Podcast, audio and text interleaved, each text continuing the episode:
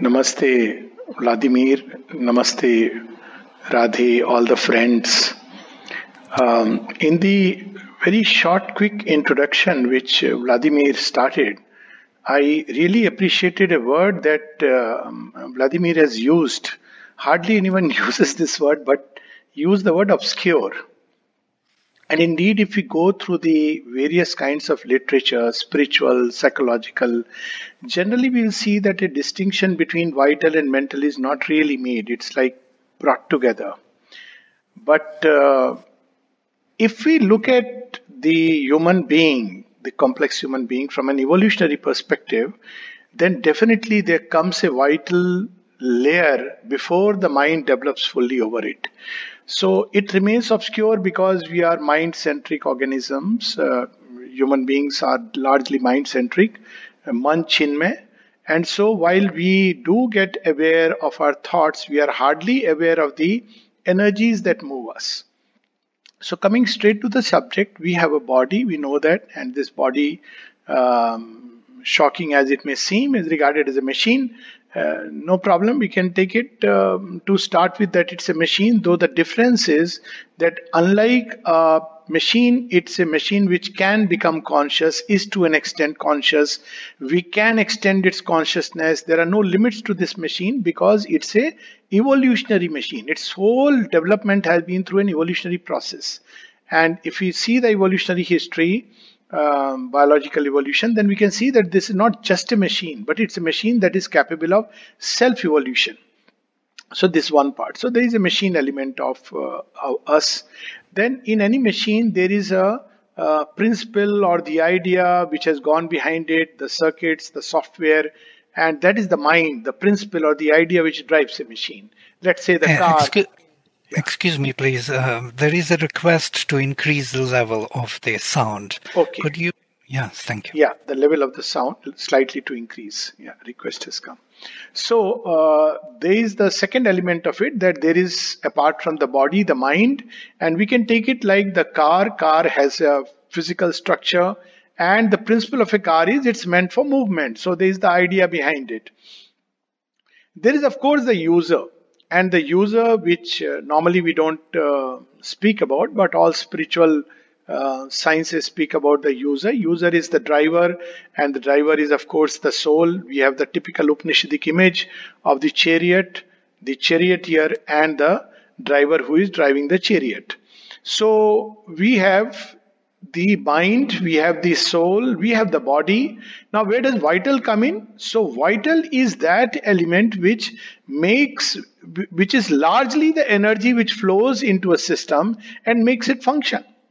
Now, this is an energy which goes into the body, this is an energy which goes into the mind, this is an energy which is needed even for spiritual purposes. Now, this is a field which has been left very obscure because while we talk about positive thinking, thoughts, how to control our thoughts. We also speak about, you know, physical exercises, staying fit, etc. We speak about meditative and spiritual practices.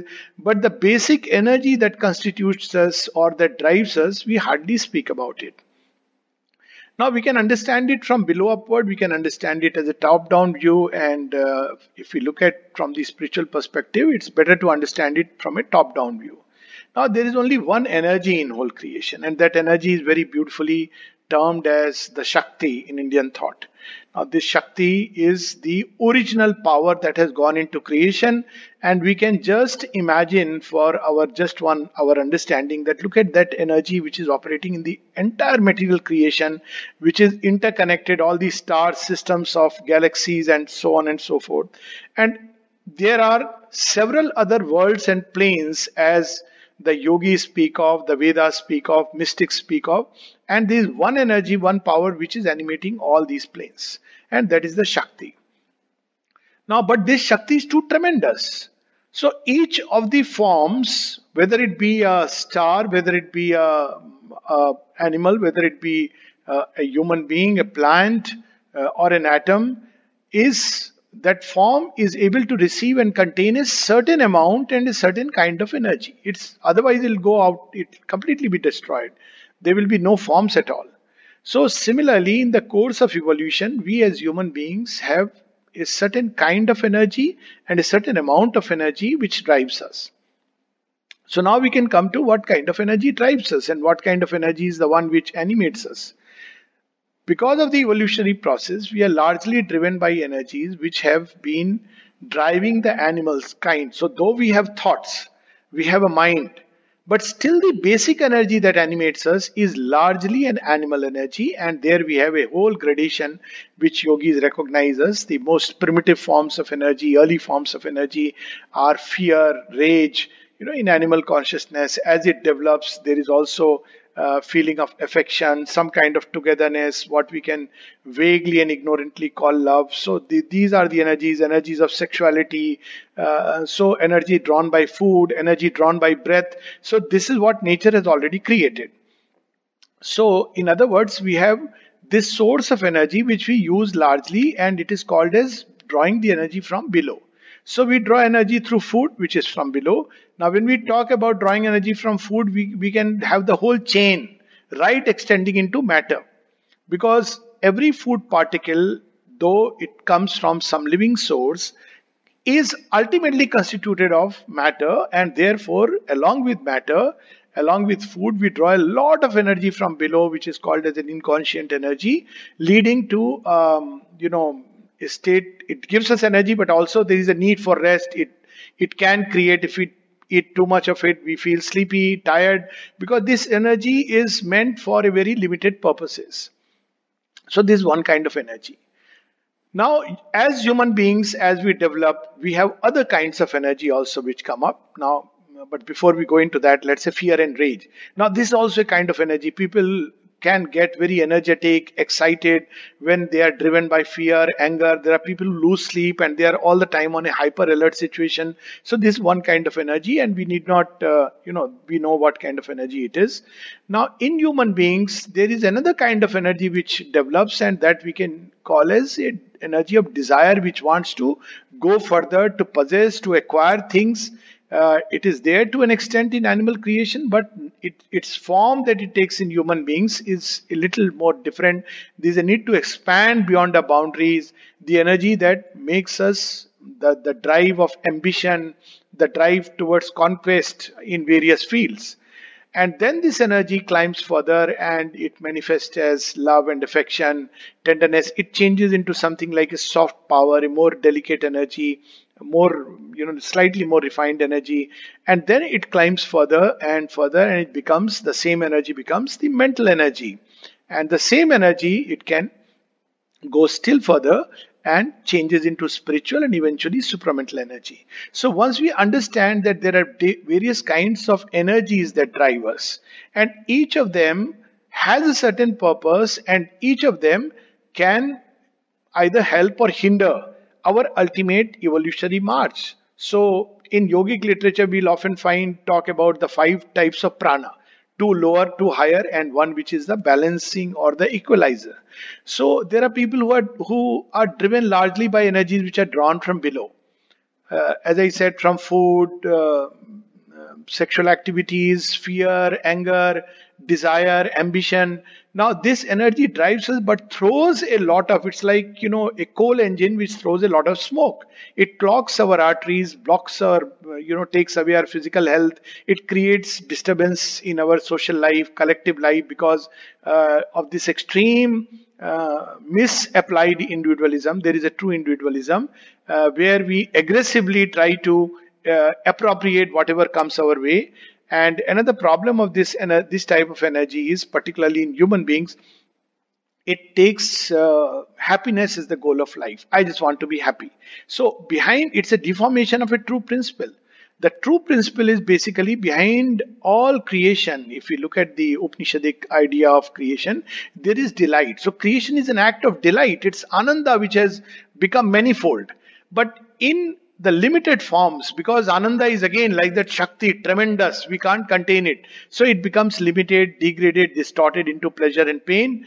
And then we get into this groove that I want to experience pleasure, and we are driven by pleasure, and pleasure we try to get from outside. Desire, that's how desire ignorantly tries to experience pleasure, and every such satisfied desire binds us to the entire external world more and more, makes us more and more dependent.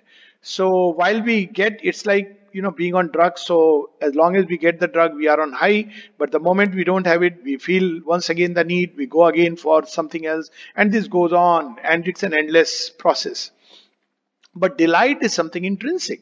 Delight is something, the more we master this need for running after pleasure, the more we master desire, the more we master fear and anger, which are offshoots of desire, the more we master this urge to acquire things by force, this urge to expand outwardly, this ambition, the more that the doors to delight begin to open within us. So this is one of the ways that we can upgrade the system. Yogis know it very well, and that's why we have a very wonderful principle given in the Isha Upanishad, Tena tyaktena bhunjita, by renouncing thou shalt enjoy. Now this enjoyment is a valid thing, but we can choose the kind of fuel we use to enjoy life. So we can either use, to put it semi-humorously, wine, which will give us a temporary thrill and then the mud, or we can use divine. So divine is the purest form of energy, conscious being, but also the energy, the Shakti that flows can really not only move us so beautifully, but it clears. The advantage is it's like the pure fuel. So unlike this fuel that we use now, which throws up a lot of smoke, clogs the arteries, blocks our, disturbs our relationships, blocks many aspects within us. This pure energy has the capacity to clear everything. So it can upgrade even our physical system into a better and better body. It can automatically draw our minds and thoughts towards greater and greater heights. People often ask, how do I change my state of negativity into positivity? The simplest answer is opening to the divine Shakti. Because the moment we open, as a magnet, all the thoughts are pulled up in the right direction upward. So this change of orientation from this lower form of energy. Now we need to take a little bit because, well, we are embodied beings, but we can minimize it. Like we can take food. Food is necessity, exercise, sleep, all that is necessary. But at least instead of largely depending on this energy, we can upgrade into higher systems of energy. So second system of energy is when we draw from all around us. Now all around is from nature. Now, very often people, Mother speaks of this example of Madame Théon, that she could draw energy right from the flower, and we all experience it when we are very tired. Sometimes just taking a deep breath can really rejuvenate us. Just being in nature and opening to the vastness of nature, it can be very rejuvenating. Looking at a flower can be rejuvenating because there is a kind of energy transaction that takes place which is independent of putting in something through food, etc. This is an energy influx which comes from the senses. But here again the problem is that when we open ourselves to nature, we draw a very mixed kind of energy. I remember one experience going in the savannas and stepping out, despite the driver telling us don't do this. But just for a moment he had stopped and I stepped outside. And the energy of the forest was a very strange energy. On one side there is a vast expanse, also, but on the other side, because of the animals and the fear and other things which were there, one could palpably feel rushing into the system all kinds of mixed things. So when we draw energy from the environment, while, well, there are some atmospheres which are very nice, but usually we draw something very mixed. We as human beings add another dimension to this drawing of energy from all around us is through relationships. So we love to chat, we love to listen, and we are not conscious, that when we interact with people, there is a transaction of energy going on, which Mother speaks of as vital interchange, especially when there is animated discussion, debates, heated debates. So this energy interchange which takes place is not very healthy because we lose something of our own and we take in something of the other person. Ordinarily, it doesn't really perhaps matter. But as we begin to lead a life which is dedicated to higher goals, then it begins to matter, because every time we engage in such a kind of animated discussion, we tend to take in the energy of the person unwittingly, which may be of a very mixed type. It's not the fault of the person. It's just that at different stages of development, we draw different kinds of energy. So, but nevertheless, this is one kind of energy which we draw from our environment. But the take-home point and lesson from this is that we should be careful of the company we keep.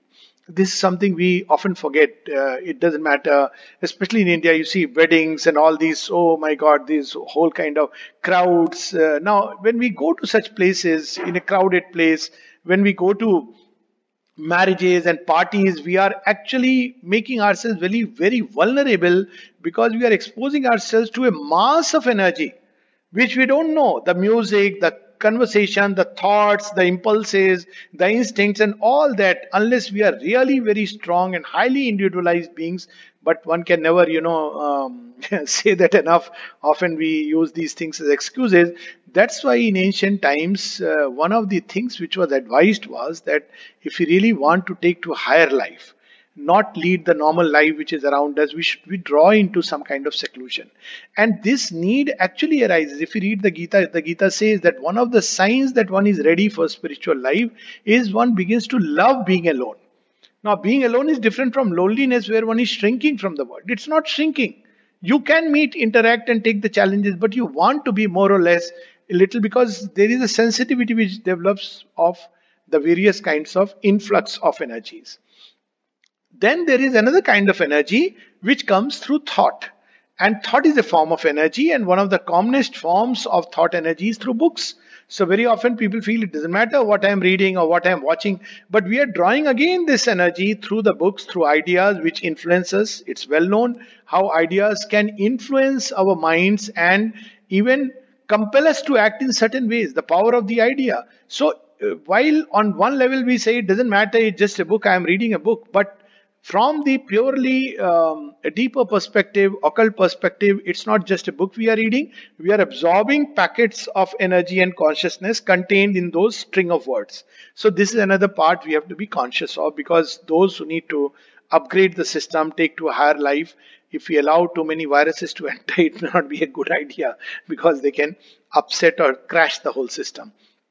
And then beyond it, the purest form of energies are the spiritual, and beyond the spiritual, the supramental energies, which means one begins to draw energy from higher and higher sources. And for each of these, we see there are means provided in our system. So the energy from below is usually either through the food we eat or through the nervous system very directly. Fear and anger, many of these emotions can be directly communicated. See, when we are in the company of somebody who is angry, we sometimes, those who are normally caught up still, excitement, anger, one just absorbs it. Watch people in cricket match and football match, and what happens? Sane people who went inside just to enjoy a match have ended up sometimes hitting each other. Even there have been killings, people who would normally not do it, in what is called as a crowd behavior, because we are becoming very vulnerable. Nerves are the intersection between the subtle world and the gross world. So one of the practices which is advised by ancient systems of yoga is to make the nerves strong. They should be strong as steel. When we read Vivekananda, he says, your nerves should be strong as steel, because all this influx can actually lead to breakdown. So one should have strong nerves, nerves of steel, and these nerves should also be refined to spontaneously, at the level of the nervous system, distinguish between what is the kind of energy which should come in and what should be blocked. Normally we are not conscious enough, so we just draw all kinds of things. So, but once we become aware, when the nerves themselves become conscious, then we know what to draw and what not to draw.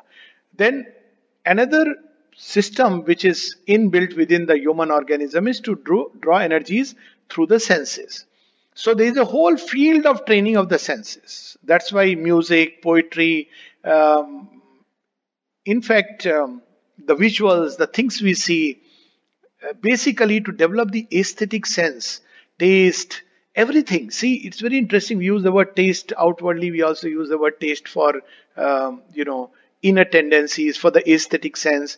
And it's known that as human beings develop, even their physical taste begins to change. Why? Because the entire nervous system is now being reorganized to receive a certain kind of energy. And when we are in a gross state, then certain things appeal to us. And as we grow further and further, many things just drop off spontaneously, and the taste also becomes very refined. Smells. So touch. The mother speaks of many other senses. There can be a very gross way of receiving contacts from the world. But as we grow, the subtler the touch, the gentler the touch, the softer the touch. So it's a whole science in itself. But basically these senses have to be refined, they have to be trained, they have to learn to discriminate. And that is only possible when we train them methodically by exposing them to refined things. So that's one of the roles that music plays, by refining. Otherwise, if we don't know, I mean, by music again, there is a whole range of music. There is a music which just makes the lower vital stimulate and titillate and excites it. But there is a music where the upper part begins to move. There is a music where we just feel indrawn. So the nerves should be trained and taught to receive these kind of sensations, impacts. So the famous Upanishadic saying that may we see the auspicious, may we hear the auspicious, applies at many levels. Of course, one level is that may we be able to see the auspicious, the good behind the ugly. At another level is that may our eyes and hearing be tuned to see the auspicious which we ordinarily miss in life. May we train them to receive that. So this is a whole field of observation and study with regard to the nervous system, the sense organs, and so on and so forth. Then another thing is through the thought. Now one of the things which is very beautifully connected with refining the vital and educated is language. Now we don't understand the impact and importance of language. We are normally lost in the grammar.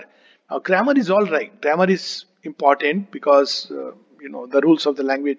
But we will see that in any given language, in Sanskrit, of course, I'm sure Vladimir knows it very well.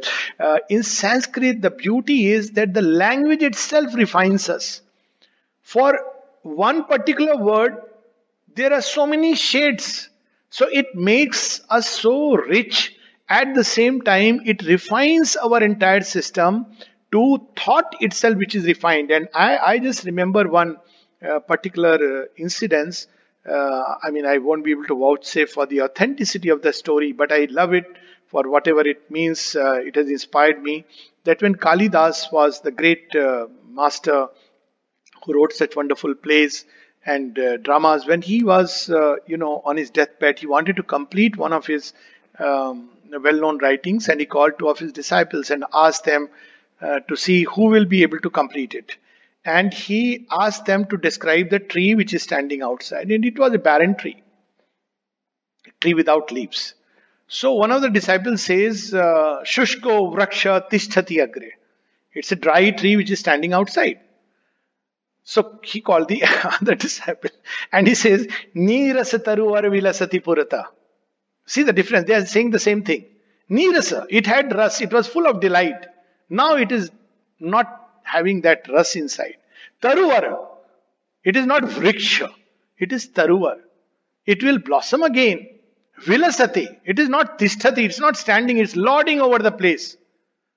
Neeras taruvar vilasati purata, on its own land. So there is a way of speaking which we have not, and I see more and more the schools and education. There is no emphasis on language and the way children speak, the kind of language, and people grow up everywhere all over the world. I'm yet to be to meet, I don't know, I can't say about say for how people speak in Japan and other places. But generally what I have seen is that at least in many Indian languages and in the Western context, the language is absolutely ignored. But language refines us. Language makes the vital so refined if we really lay a stress upon it. So this is another part. And of course, as I said, refined ideas, that's one of the reasons why people read books like the Upanishads, the Gita, the Vedas, many of them, because they contain such ideas that our brain and the nervous system begins to receive these right, there have to be grooves to receive it. And right now our human system is not geared for it, That's why we see that many times our human system is not built for that. So when people begin to read, say, a book like the Life Divine, they sleep off. Whereas they are very excited when they read the normal stuff. And the reason is this, that our nervous system, our brain is not organized to receive higher forms of energy. So we have to train, gradually educate. So this is how we have to go about the kind of energy we receive.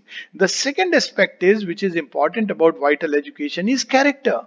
Because we grow out of the animal, very beautifully Mother has put, man has one leg in animality, the other in humanity, and yet he is a candidate for divinity. She doesn't speak about one in humanity and the other in divinity, because that's our past. So many of our reactions are still governed by what we would, evolutionary biologists would call as the limbic system.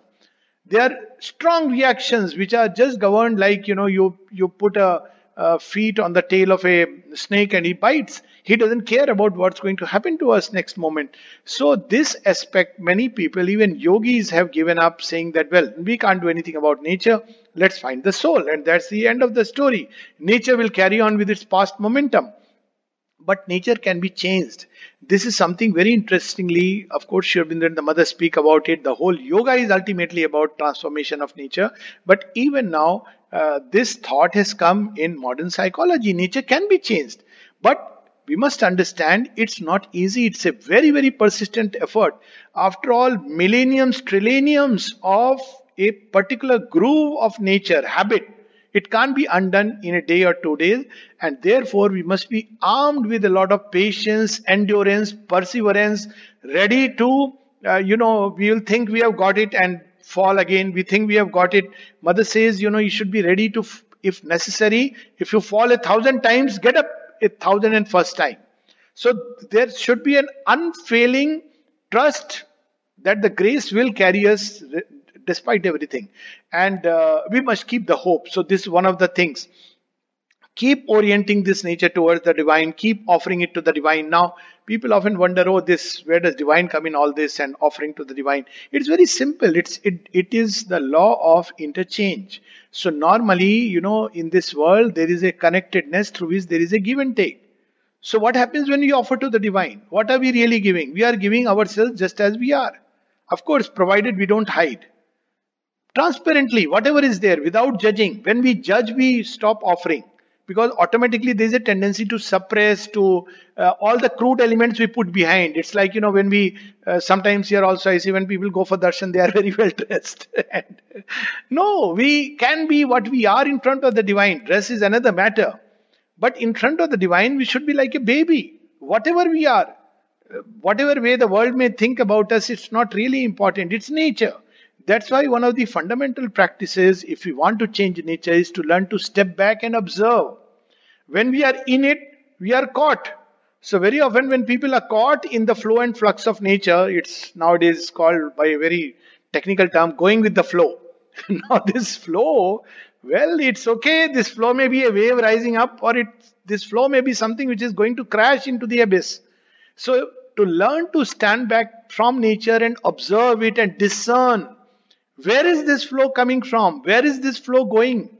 Where is it likely to lead us? So this kind of a awakening of the discerning intelligence, it's a great help. Learning to step back, becoming a witness of our own nature, as the Gita puts it, swadhyaya, student of oneself. So these are simple practices through which we begin to observe our nature, the whole field. And then we can gently start putting pressure on it to change. But the simplest way of change is by offering it. So what happens when we offer it? We are giving something of ourselves to the divine consciousness, which is the origin of all things, all beings. And it is the purest form, the highest form of Shakti.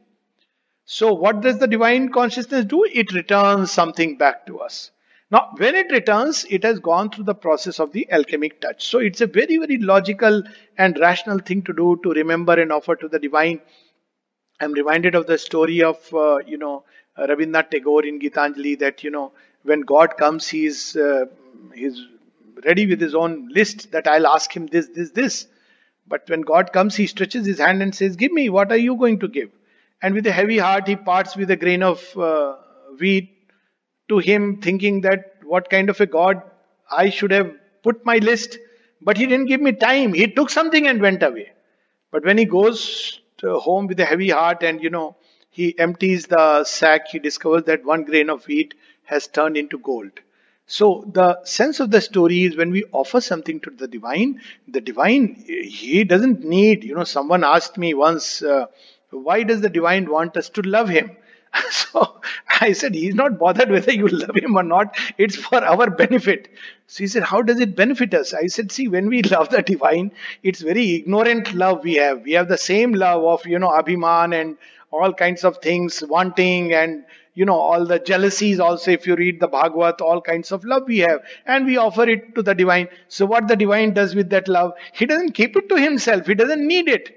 He pours into it because he is pouring anyways all kinds of love in the creation. But depending on our need, that love changes into that little aspect often distorted by the play of nature. But when we offer it back to the divine, then we begin to receive the pure and purer forms of love. So again, this energy of love, which is a prime mover of creation, when we turn it towards the divine, we will see that we will avoid a lot of complications and confusions in life. Automatically, spontaneously, our heart begins to become truly a vessel of the divine sweetness and Ananda, because sweetness, beatitude, Ananda, they are all cousins of love.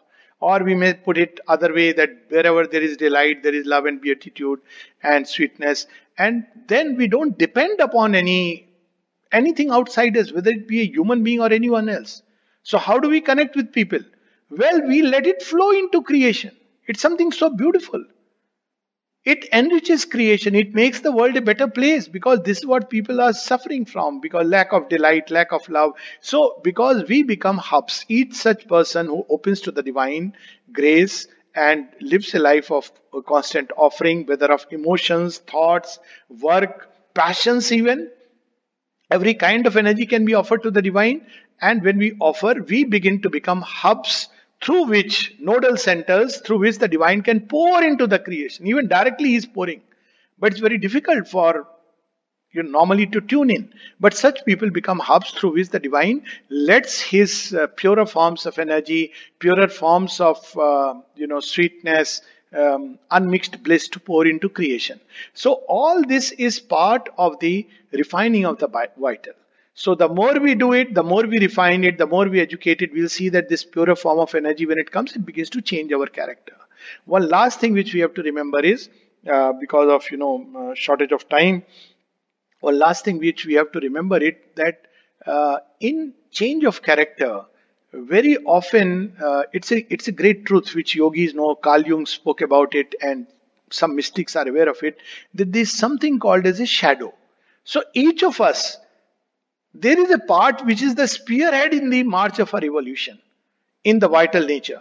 But along with it, there is the shadow. So a man who is very heroic in one part of nature can be an extreme coward in another part of nature. But also vice versa.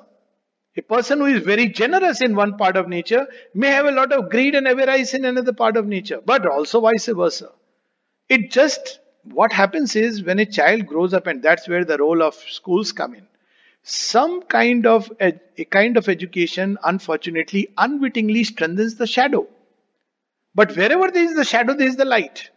Another kind of education picks that up as a starting ground and knows there is a light inside and brings out the light from within. I remember one small story where a child was a bully, and when he was taken to the mother, all the teachers had failed because they said, don't do this, don't do this. And you see, vital never listens to the mind. It will start playing tricks. It will say yes, yes, but it will do, because you can't control the vital by the mind. One can try it. I mean, it's helpful at a certain stage to use the mind to control the vital. But what the mind can do is make it more reasonable, and that's a good gain, but it doesn't change. So reason can modify the character. It doesn't, change character. Another thing has to be brought into operation is will, which is completely neglected. I mean, there is no training of the will. I mean, all kinds of tests of endurance and exercises, we get so many opportunities to train our will, from, the food getting delayed to a meeting getting postponed. Many things, we were expecting something, it doesn't come, it is delayed. So all these are means to exercise our will to become stronger. But to come back to our story, so when this child was taken to the mother said, oh, I know you are a very strong fellow. Then the bully, yes, of course, I am very strong. So she asked him that, which is a greater expression of strength, to punch somebody in the nose or to put your hands in the pocket and hold yourself tight and just refuse that urge to punch. The boy thought for a while and they said, yes, to refuse is a much requires much greater strength. And then it worked. Now, this is one way of doing it, and this is appropriate to a certain age. But ordinarily what happens is, especially in grown-up human beings, this may not work, because what happens, we keep it all inside and it may just, burst up one day. We know how Yudhishthir, his mind was overtaken because it's there in the subconscious. It's the shadow. So what we need to do is, there is a whole process of evolution. First is to learn to regulate it, and that's where reason comes in, that this shadow will emerge. Time to time it will have its play, but let it be a process where we are fully conscious. There is no justification for it. If we are angry, we know that this is not something which is desirable. Normally we just justify it, that this is my nature. So not to justify, to lead a life of balance and moderation, to, if we cannot eliminate desire, but at least regulate it. So slowly they get trained, and the word that is used is Sanyama. So instead of Nigraha, which is just suppression, which people try to do in monasteries and ashramas, and we see what happens. So we use Sanyama, and when Sanyama is exercised, slowly that tendency becomes weakened. Now a time comes when Sanyama combined with a higher goal, because aspiration, surrender, offering, it becomes weak enough that a day comes when one says done with it and it's ready to go. So this is how we have to go through this process of evolution. It needs a lot of perseverance. We have to identify the shadow which lingers behind. Very often that is the last obstacle, but also the door. Once we cross through it, all is a step and all is sky and God. As Shubhendu describes in that poem, the last tremendous brow, the rock that comes. And if we cross it, then a step and all is sky and God. So this is the overall and overview of vital education, which means basically that we draw in pure and pure forms of energy. We refine the senses, we refine the vital, we refine our character, even when we do the same things. Conquest, that's a story which I appreciate. When Alexander conquers the king, Puru, and he asks Porus that, look, how do you want me to treat you? And look at Porus, he says, the way a king would treat a king. So even though he is outwardly defeated, yet he remembers something within him refuses to give up the kingliness. Now that story is a very refined story. It shows that how even at that level, even our ambitions, even lust, even sexuality, even all these movements, they can be refined and uplifted to the extent they can be. And then the more we do it, the nervous system, we make it more strong, we make it more refined through various means, poetry, art, music, culture, language, the right use of language, the books we read, and most importantly, aspiration and surrender to the grace. So these are the means through which the entire field of vital can be modified and changed. This is the real battle in Shirbindu's yoga. We may know everything, we may have read all the books, we can, write books, 100 books, we can give lovely talks. But vital is the real place where the real battle goes on. And at some point one has to recognize it for what it is worth. The sooner the better, and to start working upon it. As they say, catch it when it's young. And then it's a long journey, and one should be armed with patience, perseverance, and most of all, trust in the divine grace. In the last analysis, I remember reading a book on Brahmacharya by Swami Sivananda, how to practice it. So, you read everything, how to really master. At the end, and he is really a genuine yogi. At the end, he says, it's the divine grace. Now, yogis have realized it. So, in the end, we must know that whatever be our effort, it is the divine grace which helps us to open the vital, mind, body, everything more and more to the grace. Is the real secret, if at all, of intensifying the process combined with a self-giving to the divine. So this is in gist what I wanted to share. Now we can open it to all the questions. Thank you. Thank you, Alokji, for a very inspiring and beautiful talk. It was wonderful. There are several questions here already posted, 7 questions. Yes. One of which I would like to ask, because it comes to me all the time when I'm thinking of what you are saying, of this impossibility of easy and rapid and quick change of our vital nature. That is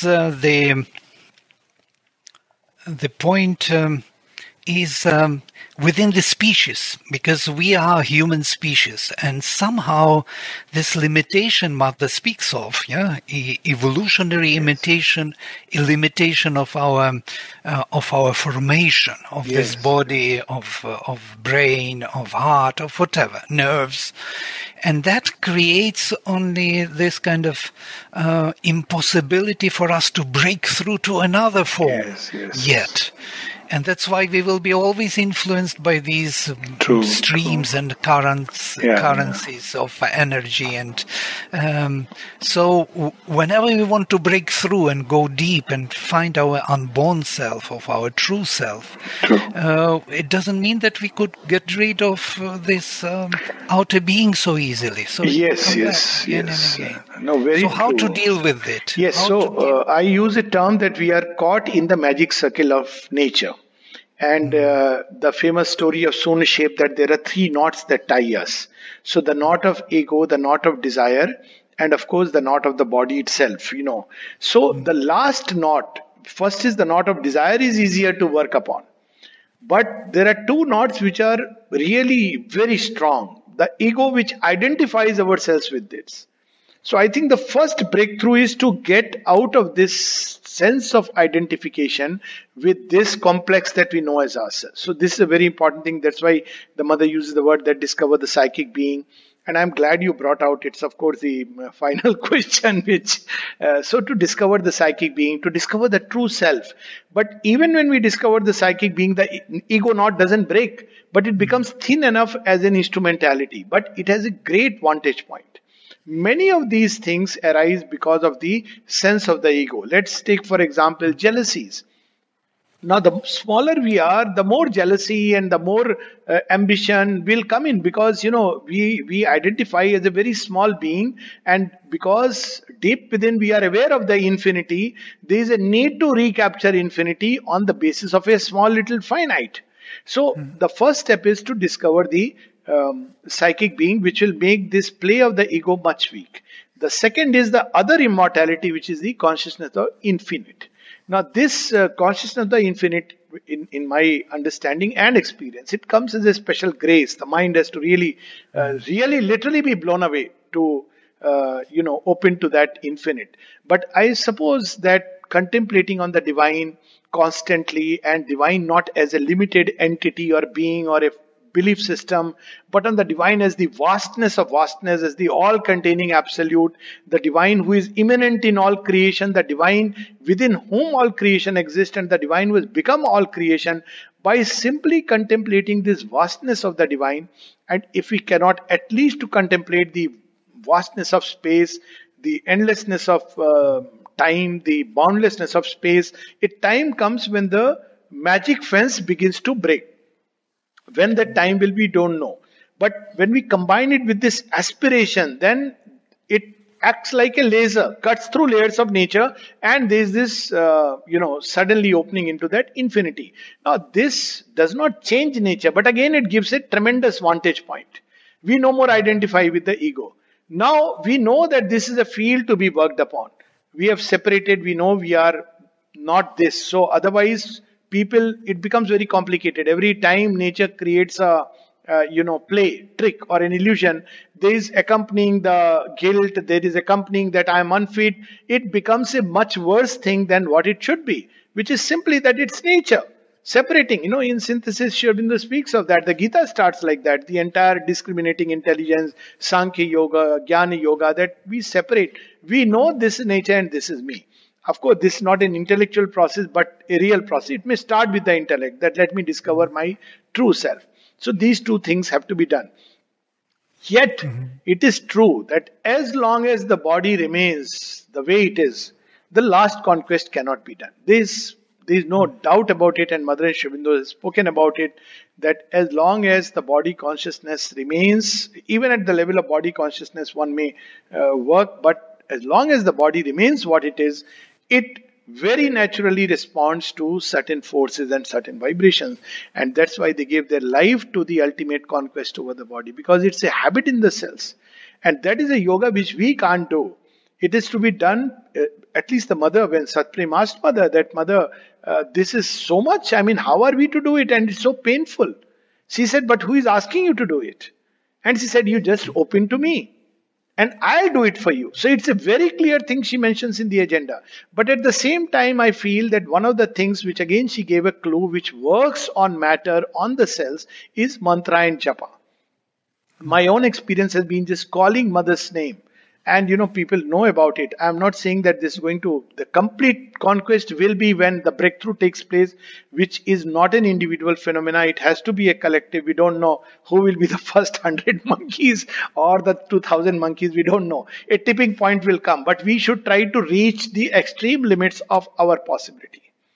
And that extreme limit is through japa, even reading Savitri, because it's a kind of mantra.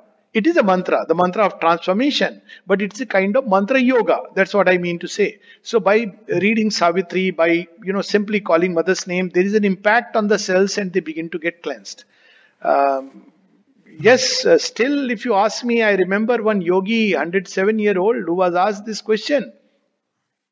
Sir, has all the impulses of lower nature disappeared? He said, it has become so weak, like you put a stick over water. You know, but honest of him. And I remember Amal Kiran, he was in nursing home, 106-year-old, and this question was asked to him also in a different way. And he said, it doesn't go so easily. Dada, Pranabda, such a tremendous, you know, and he was asked this question that, you know, about the body and all that, and he was engaged directly in physical yoga. So he said, you see, the body, yes, you can block everything and, you know, the body you can stop, but the vital remains young still.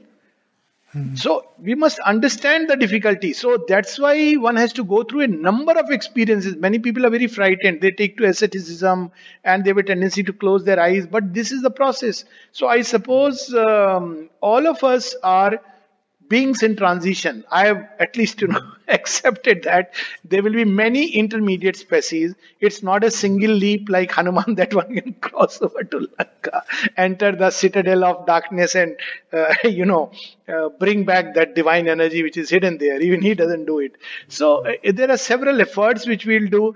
The important thing which she mentioned about apprentice Superman. All of us are transitional beings, intermediate beings.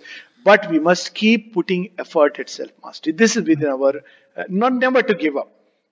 She says that all who are making an effort at self-mastery of whatever kind, whatever degree, are apprentice supermen. So I take refuge in that famous statement that, well, let's put in, let's keep refining as much as we can. And yes, it does become weak. Definitely it becomes weak. These things become more refined. But if one says that a complete conquest, well, till the body remains, and that magic circle, only the divine grace can do it. I don't think any species, no species is done with its own effort.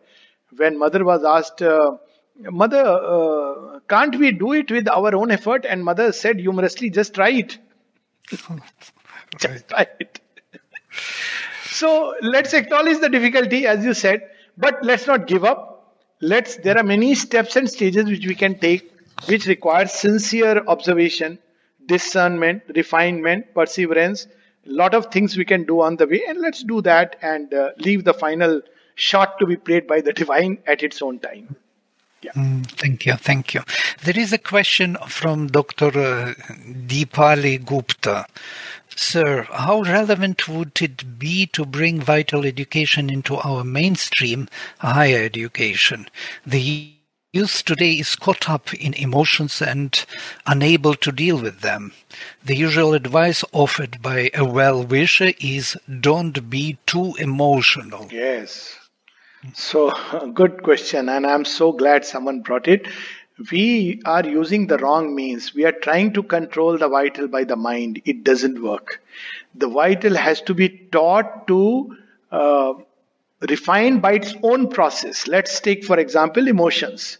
So children, you know, at this age, in adolescent, they fall in love. In India, for a long time, I can take that example. It was, oh, it is something bad. So what happened? By the time the man got married or the lady got married, they didn't know. I'm talking of modern times, not ancient times.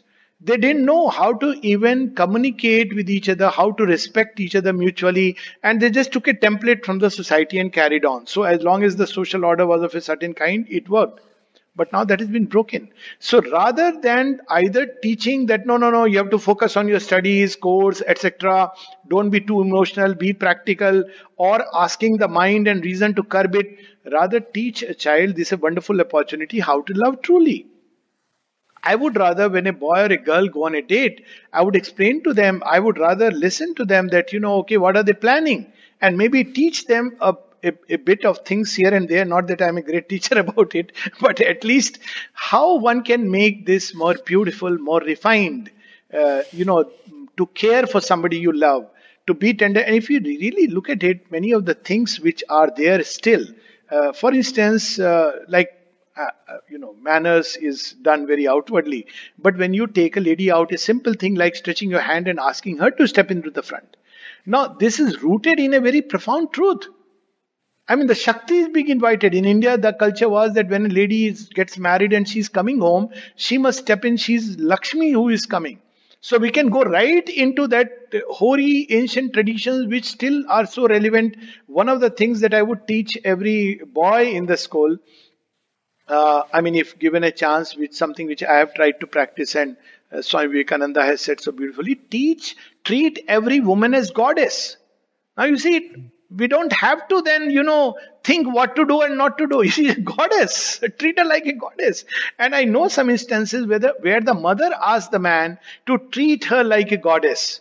And it is not just about one or two persons. Of course, I'm not saying even goddess can be Kali and Durga and everything. But it's very good to train the emotions by bringing out deeper and more refined emotions. This is one part. Second, to introduce music, art, poetry, culture. It is completely missing. I mean, it is there, but it's optional. There is not much emphasis. But most importantly, the whole goal of education. A human being, how would we talk about, drawing from higher sources, but would it really work if the goal is ultimately material success and, how do I move up the ladder? So people have often asked, why don't you have a course for, I had an example like that, going to one of the cities in one of the places in Nairobi, where it was a 7-star hotel. All the business magnates had come, and you had to speak something. And what were they expecting? Yoga will teach me how to get more money. Success, 7-day success course. So I said, excuse me. For all you know, you may end up willingly lose your money and be happy about it. So the point is, we have to reorient the goals. They work together. Same with human beings. That if we don't have a goal which is high, if the goal is the same as Sri Ramakrishna would say, the vulture flies high, but its eyes are on the loaf of meat, which is down below. So we have to teach children, or rather educate, to educe, to bring out the goal. We leave it to them to, pick up the goals based on this major and that minor and society and this conditioning. So this is another orientation. And finally, as I said, language is a very important tool, completely ignored and neglected. So it's a mammoth task to reset the language issue. But it's a very major issue and a wonderful way to refine the being. A wonderful way. I think Sanskrit worked wonderfully at one point of time because of this. So all this art, music, poetry, the books we read, language, goals, lot of physical exercise. That's another very important thing, because the nerves become strong when we do physical exercise. Many of these tendencies and impulses, they just go away. To teach them to be busy. Boredom is a big disease. So when people are bored, many impulses spontaneously rise because it's a tamasic state. Now when we are in a state of tamas, all kinds of energy come in to shake the tamas. So in a tamasic state, what energies will come? The lower vital energies, because they are the only fellows who will, shake up the... And it's a well-known thing. When we have nothing to do, all these jobless, all these aimless drifting, all these energies come up very easily. So to stay busy, to engage in a lot of physical exercises and workout, to introduce it consciously. Now, all this is a big agenda and should be done. It's part of the entire curriculum. It's a package. It cannot be just telling a child... Don't be emotional. Emotions are a part of us. In fact, emotions are the core. just to complete the picture, a highly intellectual person with cold heart is an asura by definition. Mm-hmm. So we are wanting to create asuras if we are finishing the emotions. This civilization suffers because of it. It's a civilizational disease because they will not feel happy inside. Extremely brilliant intellect, but no happiness inside. So what does one do? One goes into drugs, pleasure and all kinds of activity because delight is a natural need. So emotions are so wonderful. They are the hub. The heart is the dynamism. To do an action without love means we are doing it either out of a upsurge of pleasure or kick or whatever we may call it. But this is where every action should be an act of love. So this is very important, but to bring out the deeper love rather than the surface love.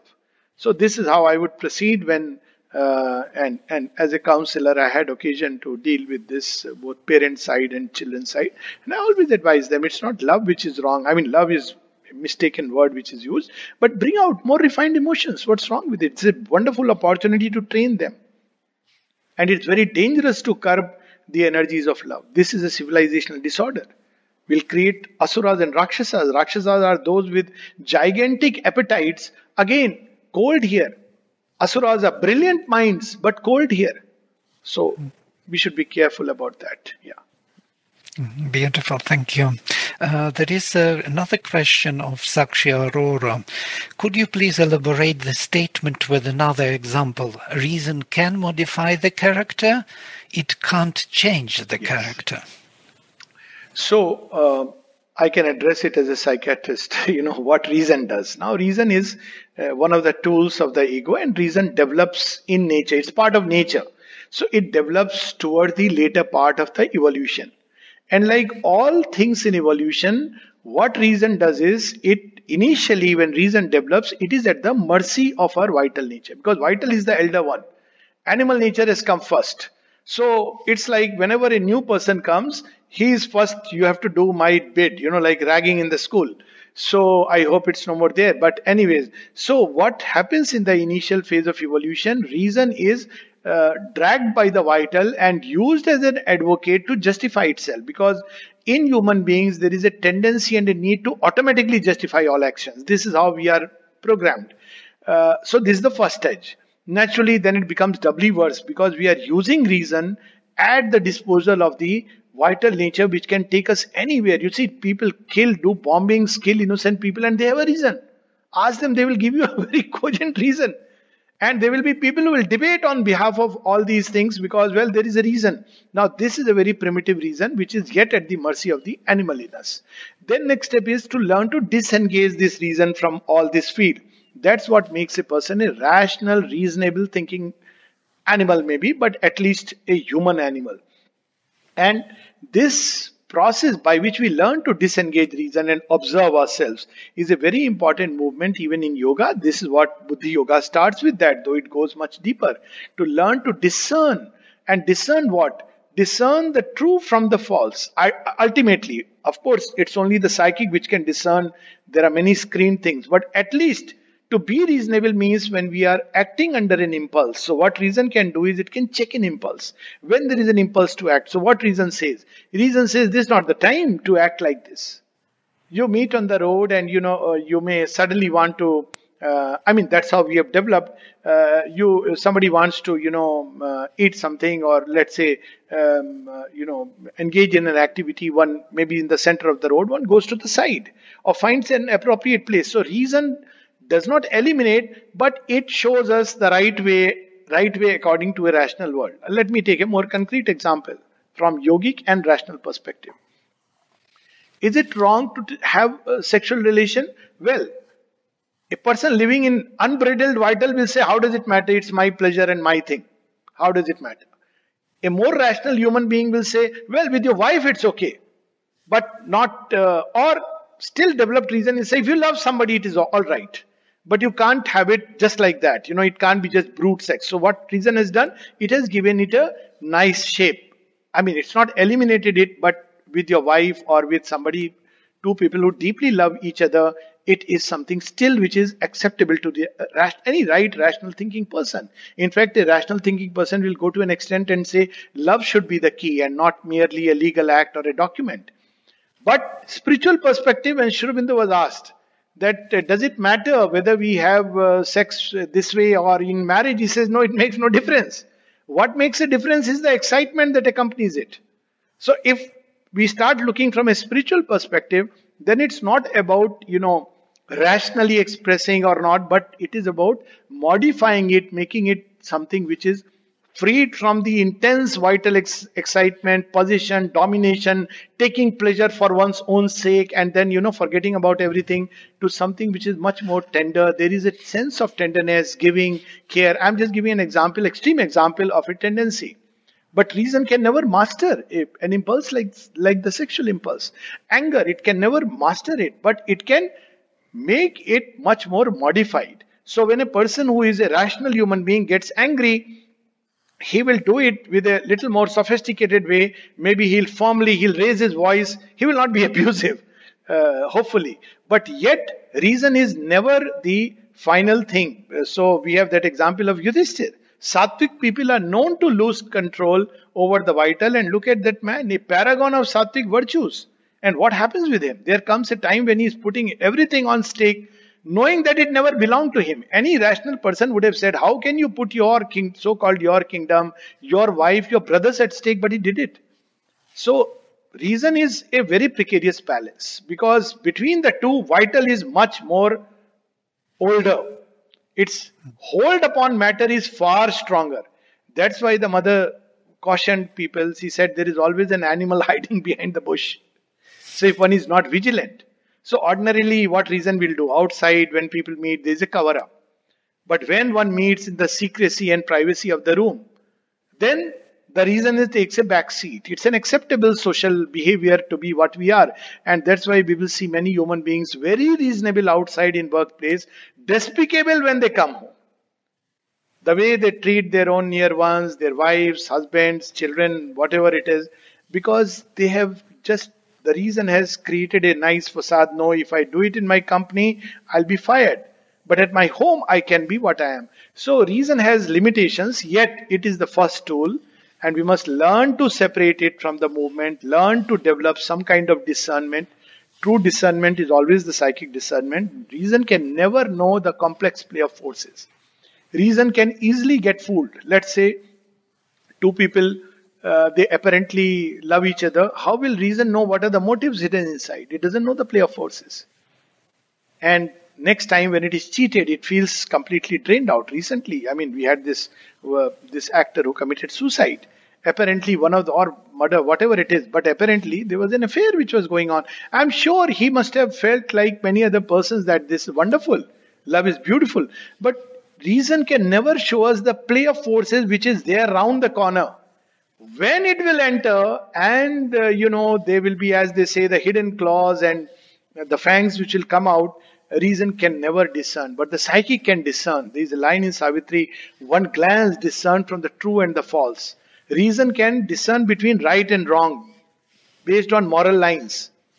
But the psychic can discern between the true and the false. That's the beauty of the psychic.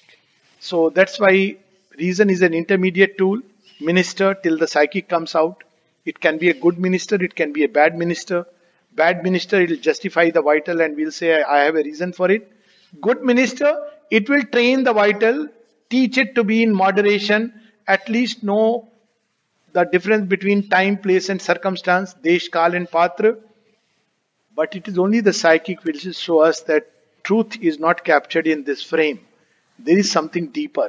And it also knows how to turn everything towards truth. That is another beauty of the psychic. It knows how to extract that little grain of gold hidden inside the chaff. So this only the psychic can do and reason cannot do. So this just a few examples. Yes. Wonderful. Thank you. There is a question from Manahar Rama. He has two questions. I will give you only one for now. Can vital power be replaced by some other power? Okay, so the question is, can vital power be replaced by some other power? This is precisely what transformation is about. Now, it will, see, power is, the vital is the seat of power. Now, even when we speak about thought, drawing energy from thought, after a while, if this vital is not energized, it will begin to, beyond a point, it will not be able to sustain itself. So vital by its very nature, it's a prana. It is the life force in the creation. So what we can do is that we can change the vital, make it more mentalized, so to say, make it more spiritualized, and eventually we can make it transformed, a luminous vital, which is what is the goal of the yoga. But it will still be vital, but it will undergo such a change of character that we can almost say that it will be like, grains of gold mixed with lot of mud, but going through a process of purification and becoming a 24-karat gold. So this is what will happen through the process. So it will not be, because vital, these terminologies are used in this way that physical is from sat and vital is, that is pure existence. Vital is from consciousness, that aspect. And of course the mind is from the supramental and the soul from the delight. So this can be changed into its origin. So there is the shadow play happening within what is called as the lower hemisphere. So the vital is also that much which is needed for our little purposes. But where does the vital eventually draw energy from? I mean, of course, you would be, you're fully aware, Matrishwani draws energy from the very source. Its origin is Shakti. That's why I started from there. So it can change into pure Shakti. But where is the form ready to take the Shakti? So it is a slow process, and that's why in Kundalini, when people start from below upwards, this is another form of energy. People have a breakdown. I mean, Pandit Gopinath's book, how he suffered. So those are special practices done through yoga. But in Sri Aurobindo's yoga, something similar happens. It comes from above downwards and the centers open. And because the need of being is to turn toward the infinite, opening to the infinite, therefore the energy that pours in is much stronger, both in intensity and in terms of its purity. But of course, the being has to be prepared. So this is one. But if one asks that what is that ultimate form of energy, highest in which vital can be changed, well, it is Ananda.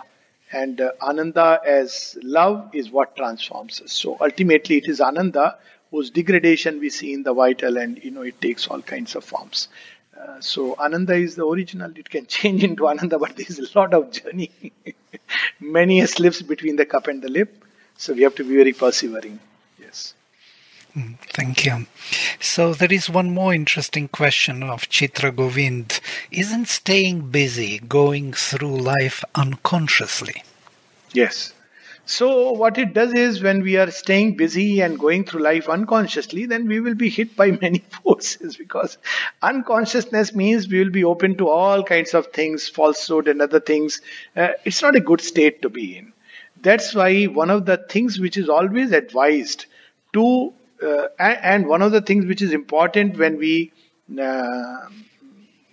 take to spiritual life, is to find time to sit back, reflect, contemplate on the life goals, to become more conscious and aware. It is important, it's needed. So, but when I said, probably it may also have come from, the idea that staying busy. Now, this staying busy is preferable to boredom. Just staying idle. Idle, just whiling away time, is not a very healthy habit. Because when we are bored, it is ghor tamas. When we are busy, it is rajas. But there is something else, the sattva and the pure spiritual consciousness. So by staying busy means in an activity which is really uplifting, helping us to grow, exercises, not to just, waste time sitting idle, chit-chatting, gossiping. That's not a very healthy condition to be in. Towards a goal, even that is good, because it will block away many things from entering the life for whatever it is worth. But we must take out time when we sit and reflect quietly, to stand and stare, as someone has said, to learn to wait. We have forgotten that, and it's important to take out time for that. And that's why we see ashram life is organized like that. 5, 30 people are supposed to pack up, go for, physical exercise. And then after that, they have time for meditation. So it's important. Just being busy may keep away certain things, but it's not going to change us for sure. And until we change, especially if we take the long cycles of creation, in the Indian thought, it doesn't end with one life. I may be a very successful, busy entrepreneur in one life, but, well, I have another life, and if I have not done anything as I came and went, I did nothing to become more conscious, nothing to really, no effort to change myself a little. I remained what nature made me. Then it's a lost opportunity. It's a despicable thing. So we must work, whatever extent, doesn't matter, but at least some effort. And it is this which gives joy. So this idea that happiness is the goal of life must be replaced with the urge for progress. Human life is an opportunity for progress. If we are busy trying to make progress in whatever way, it's wonderful. But if we are being busy just to maintain the status quo of nature, we are what nature made us and we are just leading life like that, pretty unconsciously, there's not a very happy state because, you know, we have, now there is a backlog which we have to now clear in next life. We can't escape the law of evolution. So that's how I would suggest, yeah. Wonderful, thank you. There is a question from Jai Prakash about should we bring our children to these social ceremonies like marriages and so on if they are so degrading and could be dangerous? Should we bring children to marriages and such ceremonies? If you ask me, I would categorically say no. It's not only degrading, it's like all show and sham. They learn how to, you know, there's so much deception involved. There was a time when these ceremonies had a lot of meaning. When, you know, people sat around the fire, some of these ceremonies can be very wonderful. It can be a training ground. What exactly is marriage about? Let's speak of marriage. I mean, around the fire, if somebody could explain, like Mother has said, that, you know, what is at the center, it's the aspiration which is there, not the ego. And at each plane we are moving, look here, 3 times the Purusha is in front and 4 times the Prakriti, the nature is in front. If somebody could simultaneously explain what's happening and what is the true secret, then any experience can become very nice. But in the absence of that, which is the usual case, everybody is busy showcasing the clothes, everybody is showcasing the size of the gift, and you know, then the atmosphere is very horrible. But definitely, if at all it is done, it should be done with this kind of anything. As Mother said, you can watch a movie and grow through it by consciously understanding what it's showing and what is being depicted there. So it all depends on what goal we have. But in general, these places, marriages, social gatherings, ceremonies, even certain, I'm sorry to say, you know, in the temple I've seen some kind of dances which are so vital in nature. I mean, one wonders whether God is happy or he has run away because, you know, looking at the horror show, all kinds of, you know, dress, makeup and things. And after that, the kind of chat which happens and the chart which is on the stall. So, you know, I don't know, I am not in favor of these things. From a yogic perspective, it's nothing personal about me. All ceremonies, there is nothing against ceremonies, but they must be conducted with a certain dignity and nobility. There must be in it a consciousness which makes you feel uplifted. It can be done. I have seen a couple of them happen like that. But most often it becomes ostentatious, show, display, deception, which is not healthy. It's like a totally surface consciousness, lot of vital interchange, and that's not healthy. So we need to change the way we conduct these ceremonies and social functions. Yeah, thank you. There is one more question from Alexei saying that sometimes they may say this is a result of working of hormones in him. What is the relation between hormones and vital? So we have about whether all these are a result of hormones. So well, we have to understand that there is a bodily apparatus and everything on earth will act through the apparatus in one way or the other. And this apparatus, which includes the nervous system and the hormones, right, thyroid, endocrines and everything, is right now tuned in such a way that it acts along the lines it has been primed so far. To give an example, in this adrenaline hormone, you know, people often use the word rush adrenaline. Now, this hormone is very useful at an animal level because there is a flight or fight reaction or even sometimes a freeze reaction when there is danger. But the same hormone continues its same activity in human beings even when the mind has come in. So you see, human beings, they start thinking of a perceived danger. There is no real danger. A perceived threat, and the hormone begins to go awry. So we have to understand that right now this body has developed along the lines of certain forces which were useful in the animal world, and naturally the hormones and the nervous system is geared to that. But we can change it. That's where the whole trick lies. To start with, we have to understand that we are not at the mercy of hormones, but the hormones can be at our mercy. Which means the first step is that we are not the hormones or the product of hormones, but we are something other than all this hormonal nervous system, which means to learning to disengage and observing ourselves. Which means that there is a moment of choice even when there is a rush of hormones, and we can experience it in real life. There is a rush of hormone which wants to go into excitement. And suddenly something in us stops. You know, there have been experiments where they have found that will is anterior to the entire bodily processes. But it is a switch. Two switches given to us. Faith and will. And light, discernment. Or no, of course, faith can also be light. Now, will is something which decides whether one set of hormones will come into play or another set of hormones. But this is a moment of choice. So this is something which we have to develop. It's a very delicate moment. If we lose the moment, then yes, we are at the mercy of the flow. Then it becomes more and more difficult. But there is a moment when we can step back and say no. And we must learn to practice it. And with practice, practice maketh a man perfect at some point of time. So, yeah. There have been experiments like that. One experiment which I may mention quickly, Sanger's experiment, we can, you know, search for it. They showed that, two groups of people were shown two different movies. One was shown a horror movie and the other was shown a happy, humorous movie. And both were given the same injections, you know, hormonal injections, very low doses of adrenaline. And they were asked that, what was your experience? So one said, oh my God, it was terrifying. And the other said, oh, it was exhilarating. Now, you see, the hormone was the same. But the mind was primed in another way. So what did the hormone do? It simply amplified a certain kind of experience.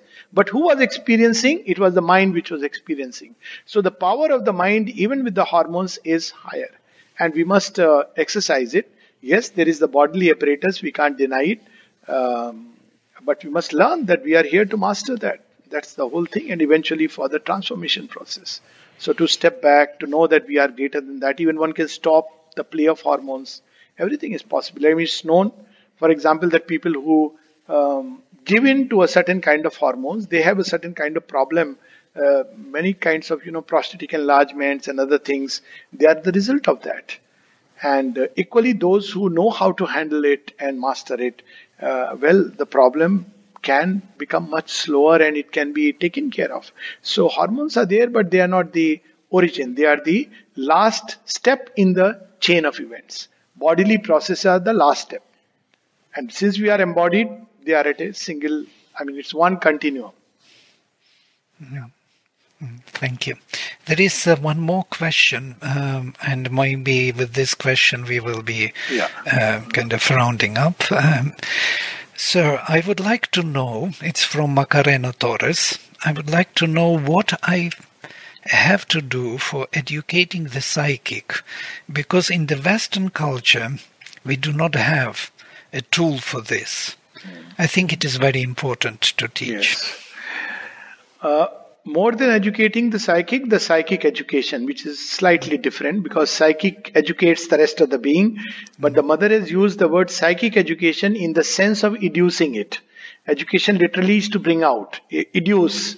So it comes out and then it educates the rest of the members. So basically it's true, not only Western education, in India also it's forgotten. We talk about soul, but we are terribly scared of, death. So it is required everywhere, except that there is a greater acceptance maybe in a country like India where, this still exists as a memory in the race. So the first thing is that psychic is malnourished. Why? Because it doesn't have food. We have food for the body. We have food for the vital. We have food for emotions. We have food for thought. But where is the food for the psychic? So in traditional Indian setup, I have myself been nourished on that food. Reading a book like the Ramayana, the Mahabharata, certain psychic qualities which develop simply by reading books which are inspiring, moments of heroes and sages and seers which were psychic moments. You know, when we read about Valmiki, how he was deeply moved by seeing the, death of one of the Kranch Pakshi. It's a very psychic moment where he is moved by the depths of love. And a story unfolds which is the ultimate in love. It's death of, a bird is dying. But he sees behind it the possibility of a divine love affair. Rama and Sita and all the, the Vyad comes in who will eventually separate them. I mean, it's amazing. So it is like a aha moment. So these stories are one of the best ways with regard to children. Now that's where India has an advantage because it's a rich culture. It has preserved that continuity which has been lost. They are there in every civilization, but they've been lost largely.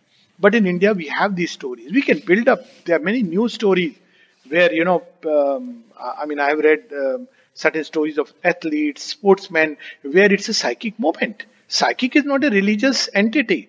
I mean, it's a religion is a something which is reduced to the human mind level, higher mind maybe. But psychic is something which is truly universal. It is a spiritual, portion of the divine. So one aspect is through stories. Second is to always teach people, and this trend is coming up, but in an indirect way, in the form of racism and getting free from racist things and etc. But basically, what is the nature of the psychic?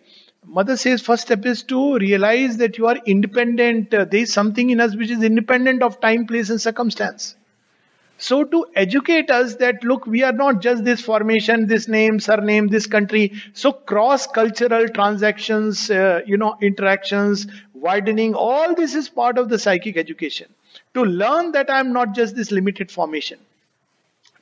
To educate people to bring out their true identities through various forms of, depending on the age, a little older people, through dialogues, etc. Then refinement of nature has direct bearing on the psychic. Psychic is right there. It is veiled by the surface. The vital with its excitement, the surface emotions. So the more we educate and refine these things, the psychic steps out. So again, art, music, poetry is part of bringing out the psychic. Poetry is very close to the psychic. I'm not saying all kinds of poetry, but simply just reading poetry, not Baba Black Sheep or all kinds of poetry, but there is a poetry which can really refine the being and bring out the psychic right there. It's a food. So all the things which can nourish the psychic, the stories of courage, sacrifice, profound love, these are the aspects of the psychic. Psychic love is self-giving. So every time we educate children through these means, indirect means, we are actually helping in bringing out the psychic. To teach them that there is something beyond the arc of our possibilities. To make them aware that life is not only about food, shelter and clothing. There is much more to it, to life. And this can be led through a reflection and many processes. But most importantly, if we are awakened within our souls. See, one of the problems is children nowadays, they are very perceptive about, they hate hypocrisy. So it's not like, we talk about psychic. If there is an awakened person, it's not what he says, it's his presence which helps. So every teacher who is sincere about, bringing psychic education to the children must first bring out his own psychic being. And then create an atmosphere in the classroom, at home, which is full of the psychic flowers. And you see incense, the little lamp and the photograph. They were all psychic things. Everywhere it was like a food. I mean, I have grown up in that environment, so I am aware of that. Like how these things unwittingly have nourished that deeper thing. So this is how it should be done. And a point comes when if they are destined, they will consciously engage with the process. That's at a certain age. They can also be taught to just sit quietly, to bring peace, to reflect, to see what is the purpose of life. All this will be part of the psychic education. Before they eat, before they do anything, to step back and see why they are doing it. In India, we have the culture of, offering it to the divine. Before any activity, this is a wonderful thing to, ingrain into a child that every activity is not just for my ego satisfaction, but it is being offered to the divine. It's meant to go to the divine. Then food becomes prasad. So all these little things, if we get trained, pleasure, happiness is the goal vis-a-vis progress. As the mother says, instead of doing something for pleasure, taking pleasure in whatever we do. These little things which children can be ingrained into children, sympathy, affection, tenderness, care, they are all psychic qualities. So when we train children towards that, strength, courage, many dimensions, courage to speak the truth, courage to stand up for truth, courage to appreciate beauty, courage to accept an error, all these are part of psychic education. These are psychic qualities. Faith, we denounce faith because we want it to pass through the critical reason. So we are actually not only depriving the psychic, we are poisoning it. Faith has its own place. Faith can be reconciled with reason, not crushed out of existence by the critical reason. So by bringing out these aspects of the psychic, to learn to endure, the triple soul forces, to stay quiet and open to domains of knowledge, creative knowledge, all these are part of this psychic education. It's a vast subject, but just in a quick nutshell. Yeah. Mm-hmm. Thank you very much. It was very beautiful and a wonderful answer. And we would like to invite you, we are organizing the whole series of talks on psychic education. Wonderful. And it would be wonderful if you could, join this forum and webinar and bring us some perspectives on psychic education again. Sure. Yes. Thank you. Thank you very much for your everyone. Beautiful... it's wonderful, connecting this way. Yes. Okay. Namaste.